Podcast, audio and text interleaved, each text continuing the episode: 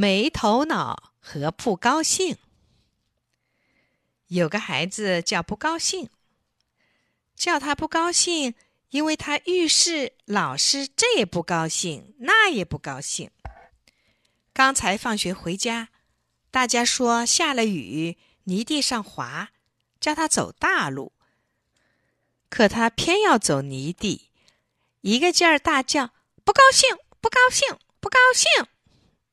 正说着，扑通一声掉到水坑里了，还溅起蛤蟆似的一样的东西。再一看，这蛤蟆似的东西已经变成了一个老寿星，站在他面前，对他说：“我是仙人，你要我帮什么忙呢？”不高兴说：“开联欢会，人家不欢迎我参加，我就当个演员吧。”老寿星正要说变，不高兴，一把拦住他说：“慢点儿。”老寿星说：“又不高兴啦。”不高兴说：“不不，我有个好朋友，让他也变个大人吧。”他就急急忙忙的去找没头脑。这没头脑是个丢三落四的孩子，他跟着不高兴。来到仙人面前，说他一向希望大起来当建筑工程师。老寿星说了一声“变”，立刻不高兴和没头脑“呼”的一下变成大人了。没头脑成了建筑工程师，马上画图样造起了一座少年宫，一共一千层，全是儿童可以同时在里面活动。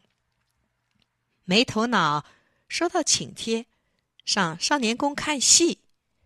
一路上都是上少年宫去的小朋友，可都抬着被窝、粮食。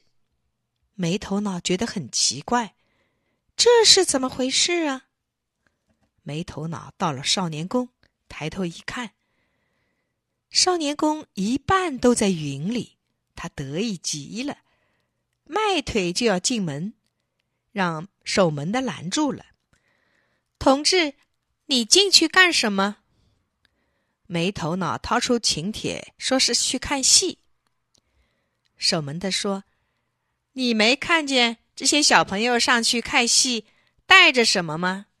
剧场在第九百九十九层。”没头脑忍不住说：“不对，是第一千层。”守门的说：“对，本该一千层，可是工程师少算了一层，而且最糟糕的是，他忘了装电梯。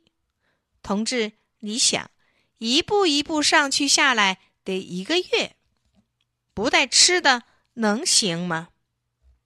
他见没头脑，什么也没带，又说：“好吧，给您写个字条，一路上。”照顾您吃的，没头脑拿了纸条，一句话也不敢说。他能说什么呢？设计时忘了画电梯呀！哎，只怪自己做事没头脑啊！他跟着大伙儿开始爬楼。第一天，小朋友们走得飞快，有说有笑。到第七天。就光听见喘气儿了。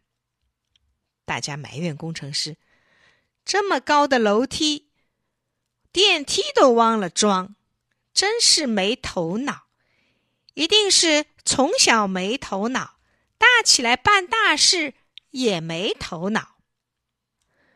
没头脑听了，难为情极了。走到二十天。总算到了第九百九十九层的剧场。今天上演武松打虎。大家知道，这戏讲的是好汉武松过景阳冈，三拳两脚就打死了一只猛虎的故事。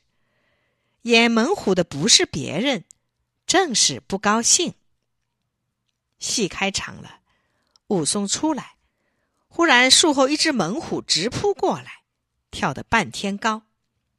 武松迎头一棒，棒断了，就空手跟虎打。照理三拳两脚就该把老虎打死。可是足足打了四个钟头，打得武松直喘气，老虎还挺神气。武松轻轻的跟老虎说：“好了好了，你该死啦。”老虎回答说：“不高兴。”又打了六个钟头。第二天、第三天、第四天，老虎一直不高兴死。没头脑越看越不对劲，觉得不高兴的毛病跟自己的一样，光给大家惹麻烦。